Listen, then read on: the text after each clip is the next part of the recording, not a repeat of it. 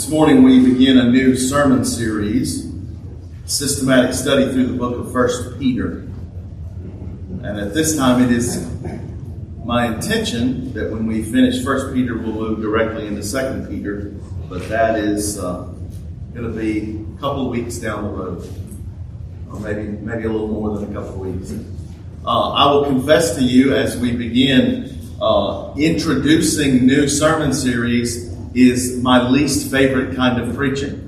Uh, some someone has compared preaching to drilling for oil, which in Texas that's a good that's a good thing to think about, right? Um, and introducing a new book of the Scripture is a lot like setting up the rig. And uh, setting up the rig is necessary. It's something that we need to do. Uh, but I I'm more excited about getting to the part where we're where we're drilling. so uh, so that's that's the thing. So this morning, this is uh, this is introductory uh, as we reintroduce ourselves to Peter, Simon Peter.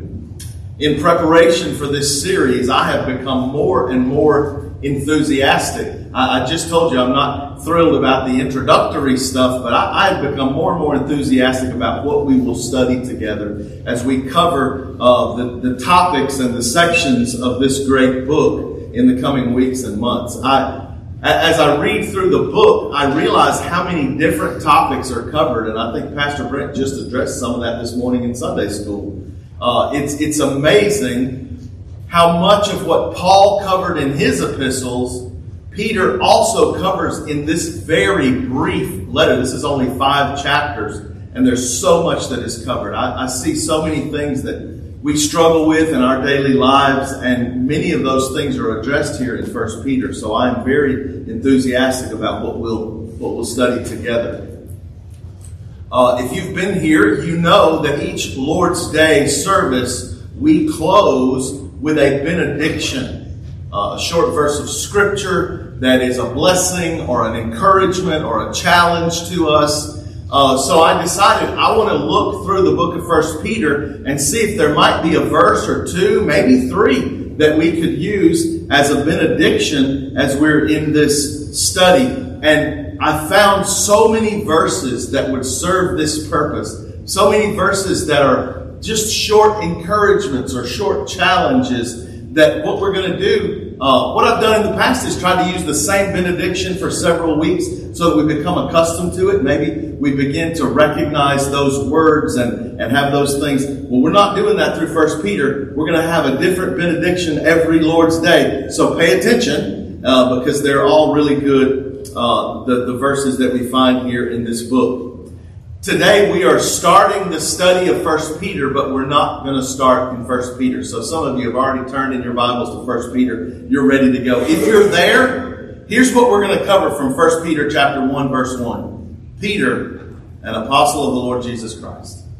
So that's that's what we're going to look at today. Uh, we're going to uh, to to reintroduce, as I mentioned, reintroduce ourselves to the author of this book, to Peter so I want to begin uh, and, and kind of meander our way to where we will focus our, our attention in the scripture. We'll meander our way to John chapter 21. So you can turn there now or you can turn there later, put a bookmark in. We'll, we'll get there. Uh, like the old preacher said, turn in your Bibles anywhere. I'll be along there in a minute. Well, John chapter 21, I'll be along there directly.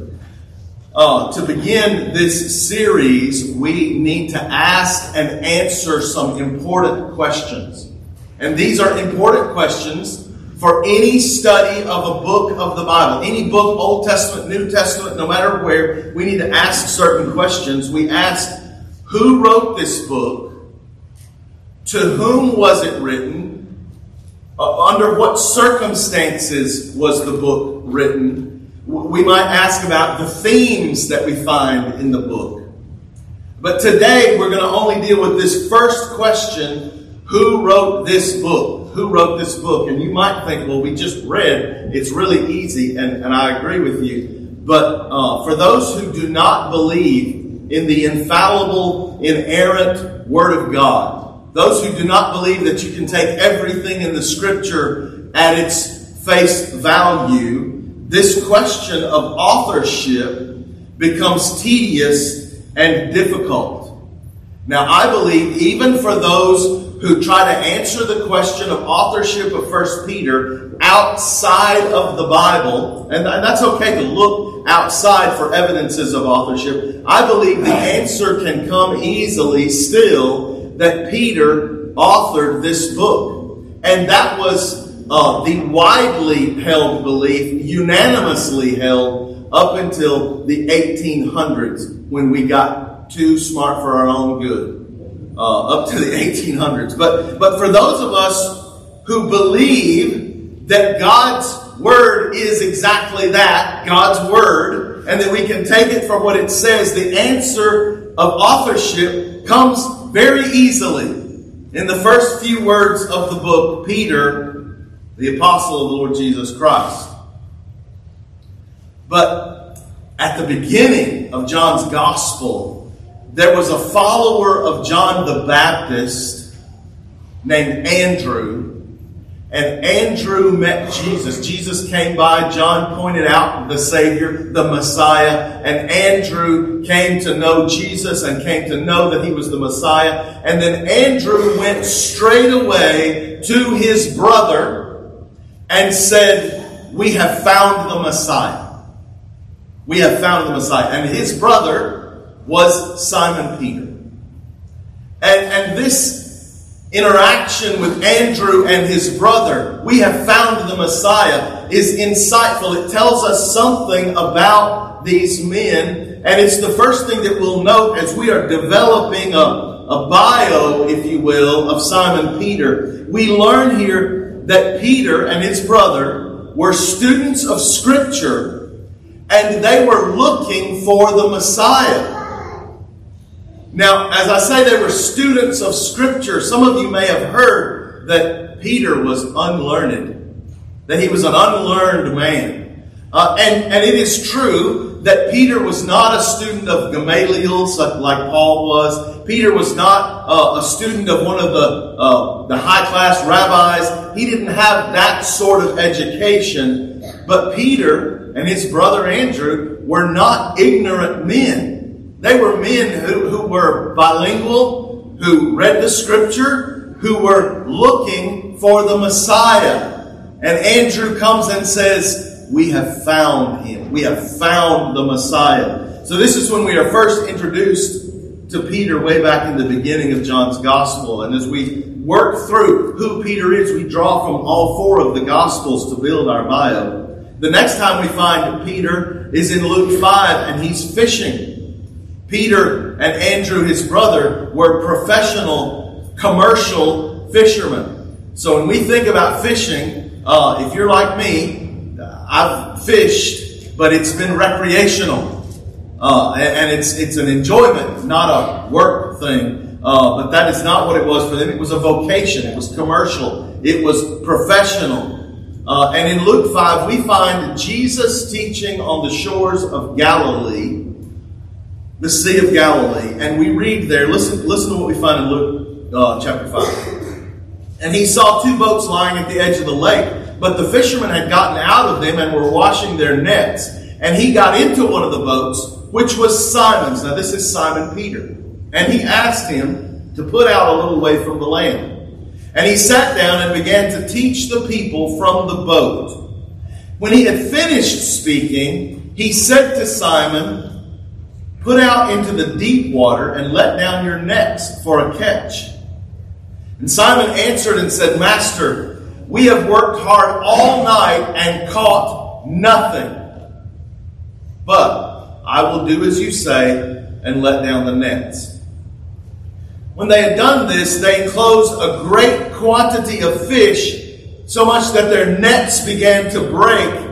So they signaled to their partners in the other boat. Now, those partners were the sons of Zebedee, James and John. Signaled to their partners in the other boat to come and to help them. And they came and filled both boats so that they began to sink. This was a great catch of fish after a night of catching nothing. The text goes on to say that they were all amazed at this great catch of fish, and, and we can certainly understand that. And it was there that Jesus called them to follow him, and from now on they would be fishers of men. So they left their boats, they left their business, their career as fishermen, they left everything, the scripture tells us, and followed Jesus. Peter was called there, left everything, and followed Jesus the Messiah. Peter was one of the twelve, one of the twelve disciples, one of the twelve apostles, but more than one of the twelve, Peter was the leader among the twelve.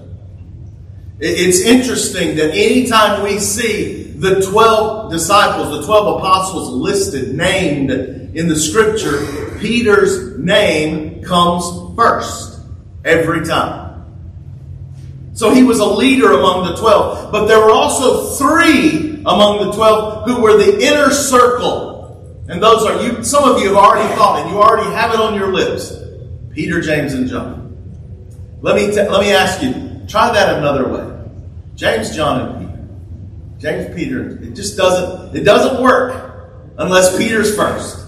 Peter, James, and John. And his name is always first in the list. In Mark 14, Peter is the first to express his loyalty to Christ. Even if I have to die with you, I will not disown you. Peter's the first to make this, and then the text tells us, and then the others said the same thing. Peter is a leader. Now, we know that Peter did not keep this promise, and neither did the 11 others keep this promise. But we see Peter's leadership, that he is um, he is the first among equals. Peter is the one who made a great confession about Jesus. When Jesus asked Peter, Who do you say that I am? Peter answered, Thou art the Christ, the Son of the living God. What a, what a wonderful answer. And Jesus went on to say, Flesh and blood has not revealed this to you, but my heavenly Father. But, but we know that in the same interaction where Jesus, where Peter says, "You are the Christ," in the same interaction, Peter rebukes Jesus. Can you imagine? Just, I, I have a hard time thinking about this, looking to Jesus and saying, "Don't say that." Peter rebukes Jesus. Was Jesus is speaking about his death, and Peter says, Don't talk like that. That's not going to happen. We're going to make sure. Peter rebukes Jesus. So, in the same short interaction, Jesus says, Blessed are you, Simon Barjona. And then, Get thee behind me, Satan.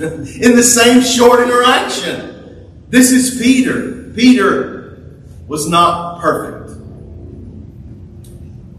He was the first to say a foolish thing like, no, Jesus, don't say that. But he was also the first to make great statements like, you are the Christ. He was, he was the first in the Garden of Gethsemane to defend the Lord Jesus, to draw his sword, and to take a swing at Malchus uh, a swing that I'm convinced he was trying to cut off Malchus's head because he cut off his ear. I think there was a duck that was involved in that that, that was a miss, but, but he was trying to cut off his head. He was the first to come to the aid and to defend the Lord with his sword. Now, it was misguided, but you think about where you would have been. Would you have been running off? I probably would have been running away. And Peter's drawing his sword. Though Peter adamantly declared that he would never deny Jesus. At the lowest point in Jesus' trial, Peter did deny him. With cursing, he said, I don't even know him. I don't want to make light of what Peter did, but Peter was there to deny Jesus, and the other 11 were not. They had run away. We often think of Peter, and, and perhaps we think of him as the worst of the disciples. but we shouldn't think in those terms. We really should think, uh, yeah, he was the first to say some, some bad things, but he was also the first to say good things. And in many ways, Peter was the best of them. He was certainly a leader among the 12 disciples. After Peter denied Jesus three times, he wept bitterly, feeling guilt and remorse. Jesus is crucified, dead, and buried. But when the women reported that Jesus had risen from the dead, it was Peter and John who were the ones to sprint to the tomb. Now, when John writes about this in his gospel, I've always found it funny that John is very careful to tell us that he ran faster than Peter and got there first. That's just something that a man would say. Just by the way, um, Pastor Brent and I never do that when we talk about competitions and things like that. Well, maybe I don't know. John talks about being the fastest, but when John got to the tomb, he stopped outside and Peter ran in past him. Peter was there. He was there first to go in. How, how do you face Jesus? Who you yourself have said, He's The Son of the living God, but then you strongly declared your allegiance to him and then denied him. And, and, if you look back into the text, you'll see that Jesus looked at Peter when he denied him. Jesus knows you denied him. And how do you come back from that? When in his darkest hours you abandon him. What do you say? He's risen, but wow, Look at what's happened. This is where we find Peter when we come to John chapter 21. Jesus is risen. But there's still some things between Jesus and Peter to be worked out. There's still some things that need to be said. And, and it's wonderful to me because I put myself in Peter's shoes and I don't know what to say. I don't know how to approach this. But Jesus doesn't wait for Peter Jesus initiates this. What a wonderful thing. I'm sure that Peter, even in this moment, is sorrowful and regretful about his denial. He's carrying the guilt of it. And that's where we pick up with our reading in John chapter 21. After these things, Jesus manifested himself again to the disciples at the Sea of Tiberias. Now, let me just say here the Sea of Tiberias and the Sea of Galilee is the same body of water. You also find it in Luke listed as the Lake of Gennesaret. These are all three the same body of water. So this is the same body of water where Jesus got in the boat and went out and they had the same, same body of water, probably a different place. And Jesus manifested himself in this way, verse 2. Simon Peter, Thomas called Didymus, Nathanael of Cana in Galilee, and the sons of Zebedee, and two other disciples were together. Simon Peter said to them, I'm going fishing. Then they said to him, We'll also go with you. And they went out and got into the boat, and that night they caught nothing. Some of you think I'm reading the other passage again, but no, it's the same. It, it's a different passage. But they went out that night, they caught nothing. Verse 4. But when the day break, when the day was about to break, Jesus stood on the beach, yet the disciples did not know that it was Jesus. So Jesus said to them, Children, you do not have any fish, do you? And they answered him, No. And he said to them, Cast the net on the right hand side of the boat, and you will find a catch. So they cast. And then they were not able to haul it in because of the great number of fish. Therefore, the disciple whom Jesus loved, now that's John. John refers to himself in his gospel as the disciple whom Jesus loved. The disciple whom Jesus loved said to Peter, It is the Lord. So when Simon Peter heard that it was the Lord, he put on his outer garment, for he was stripped for work, and he threw himself into the sea. But the other disciples came in the little boat, for they were not far from land, but about 150, uh, 100 yards away, dragging the net full of fish. Now, here again, we see Peter's leadership. Peter says, I'm going fishing. And the rest say, We'll go as well. We'll come with you. So we still see that Peter is a leader. They fished all night and caught nothing. I don't know how common this was. I mean, we see it there at the beginning, we see it here at the end. I don't know how common it is to go out and catch nothing, to spend the whole night with no fish. But it, it does link these two stories together. And I will tell you that I, for one, am not that dedicated. If we go fishing, we haven't caught anything for a couple hours, I'm ready to go to the house. I'm just telling you that up front. But they fished all night, and now day is it's it's daylight, and they've caught nothing. They're still out there. As they're out on the water in the wee hours of the morning, someone comes up on the beach and talks to them. I, I think about the times, and, and it's been a while, but the times that I've been out on the lake in the wee hours of the morning when things are so calm, when things are so quiet when the lake is like glass. There's a stillness there. And you can talk uh, from one boat to another, or in this case, from the shore out to a boat. You can talk at a, at a calm, soft voice, and it carries across that water. And I wonder if that wasn't how this was.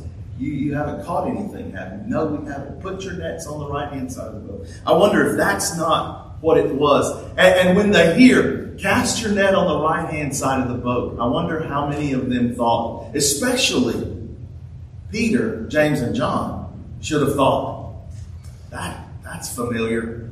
that should have had a familiar ring. And then John, the disciple whom the Lord loves, says, It is the Lord. Now, if it were me, I would think the fastest way to get to shore is stay in the boat. Peter I don't know if he was a great swimmer all the time, but he was this day. He jumps in the water. And, and we learn something here from Peter. He jumps in the water to get to Jesus. Remember, Peter has sinned. He has denied the Savior. He has abandoned him at his greatest hour of need. How many of us would feel like we need to avoid Jesus? If we see him, we need to turn and go the other way. We need to avoid embarrassment. We need to avoid whatever uncomfortable circumstances there may be because this, this is just not going to be comfortable. Some of us feel like we need to have a period when we've sinned, that we need to have a period of, of like a punishment.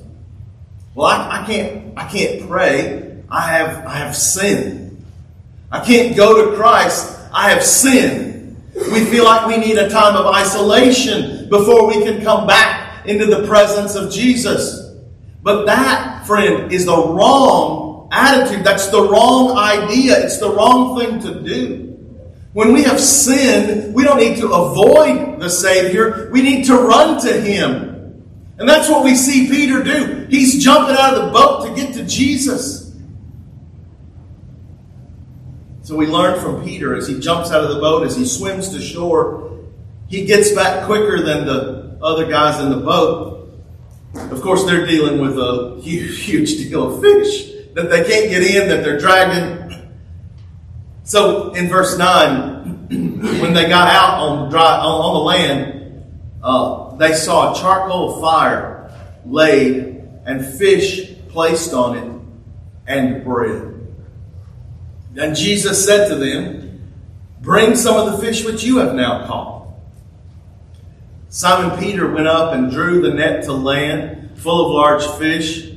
I, I wonder, uh, it was 153 fish, though there were many, the net was not torn. Uh, there's some things I find interesting we don't have time to address, and I don't even know if I know the answers. The first time there was a huge uh, catch of fish, and the nets were tearing. This time the nets didn't tear. Uh, that's in the hand of God. The other thing that I wonder is Peter jumped out, swam to shore, and then now we find him, uh, you know, wading back in, dragging this net in. Was he avoiding, even though he knew I got to get to Jesus, was he avoiding? I don't, I don't know. I find it interesting.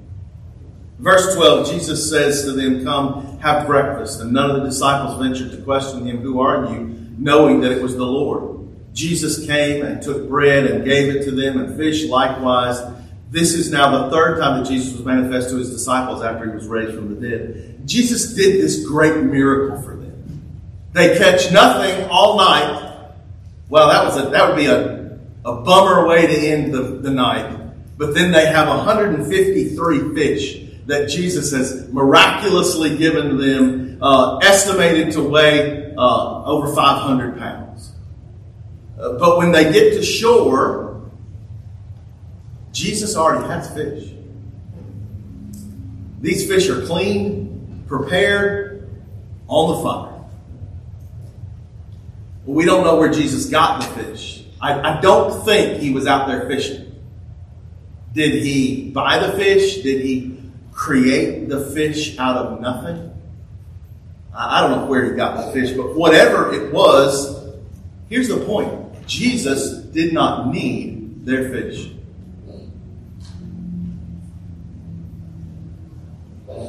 Jesus didn't need their fish. Do you ever think that Jesus needs what you bring to the table? I mean, we're reminded here really of the aseity of God. He needs nothing outside of himself. He's, he's gracious to allow us to participate in what he is doing. He allows our efforts and our labors to be a part of kingdom work.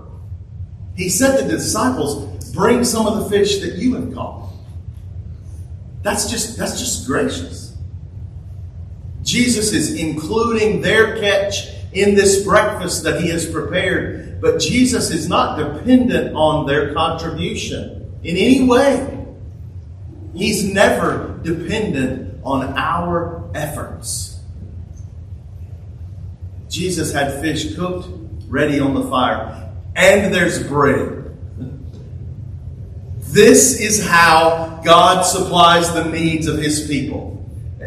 He never, he never says, I'll give you the bare minimum of what you need. He never does that. Fish for breakfast is a great blessing, but he's got side dishes. Fish, and now there's bread. God never gives the bare minimum supply. He blesses us in such a way that we are left in amazement at His goodness, at His loving kindness, at His generosity.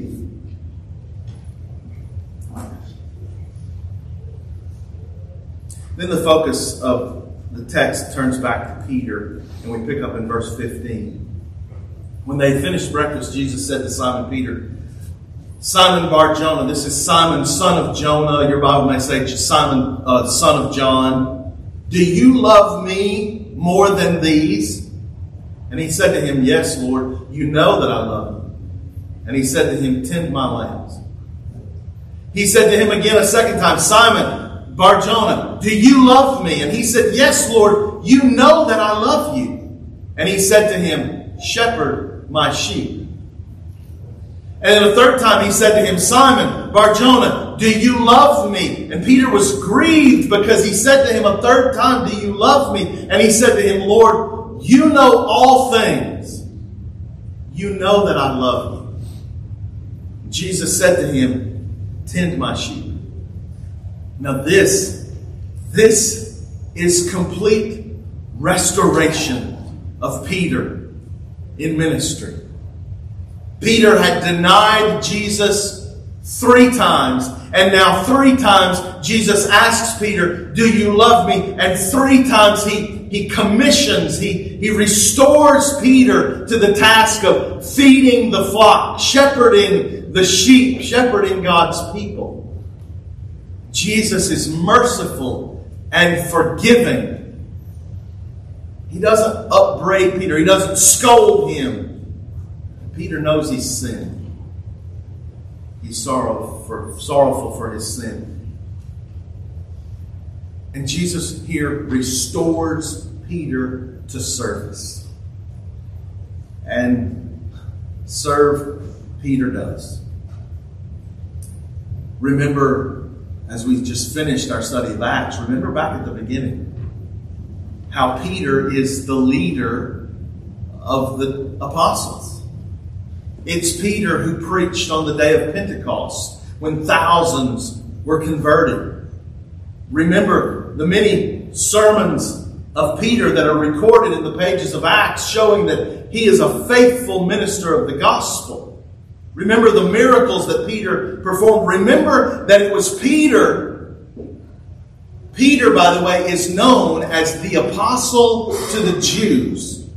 And Paul is known as the apostle to the Gentiles. But it was Peter, the apostle to the Jews, that first took the gospel to the Gentiles. Remember with Cornelius, and he had that vision, and it was Peter who first took the gospel to the Gentiles.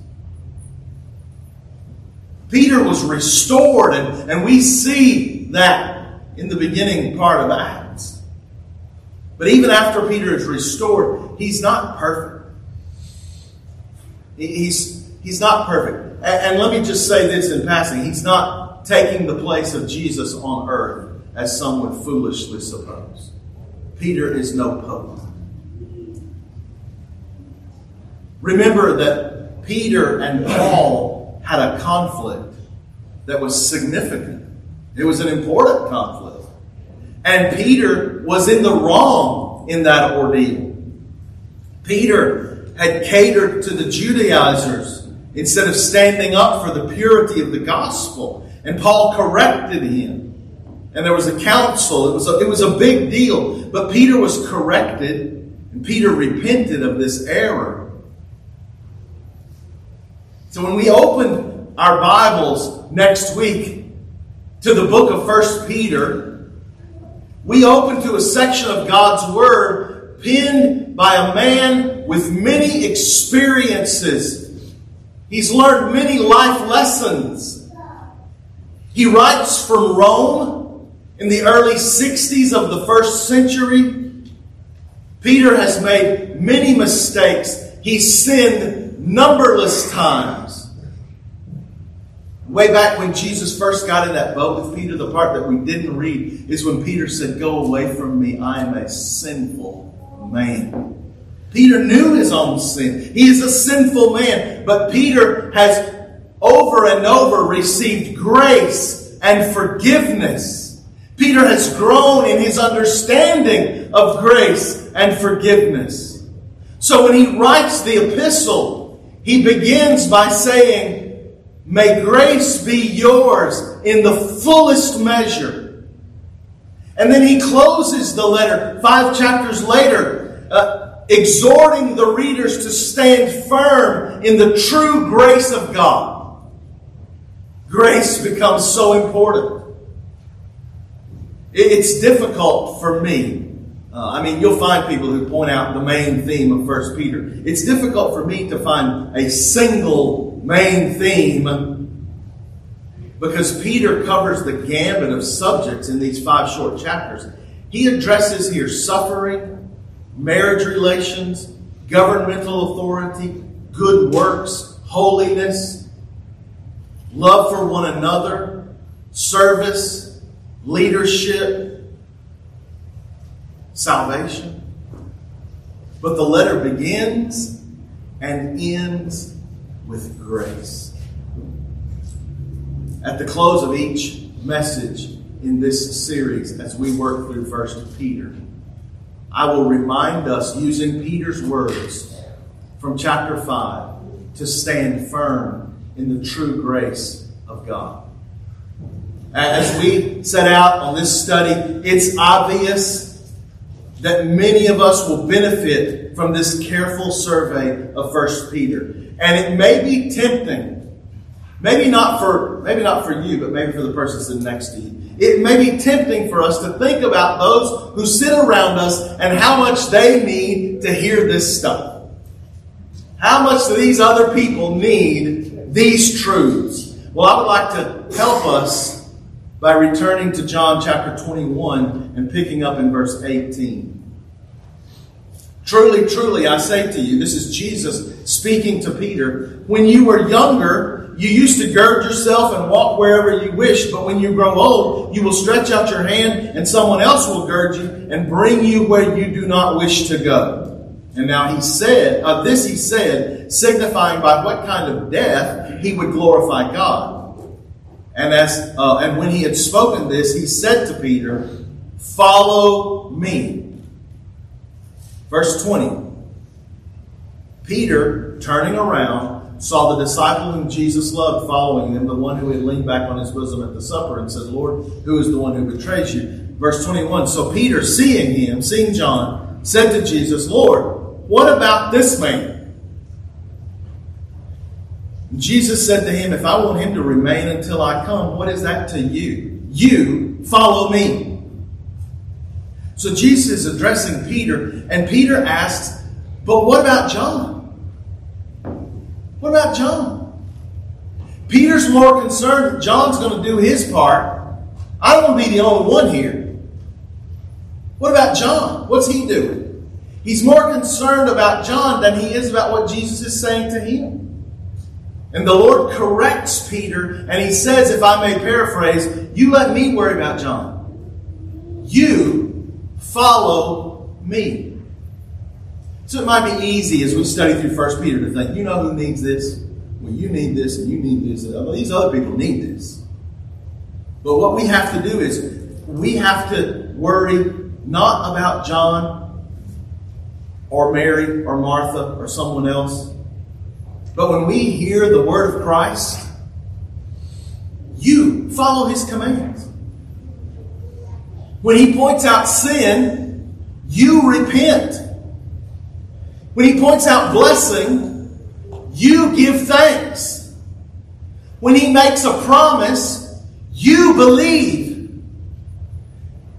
And when the Word of God points us to the grace of God, you rejoice as a recipient of his covenant graces. You follow Jesus. Now, from 1 Peter 5, chapter 12, I have written to you briefly, exhorting and testifying that this is the true grace of God. Stand firm in it.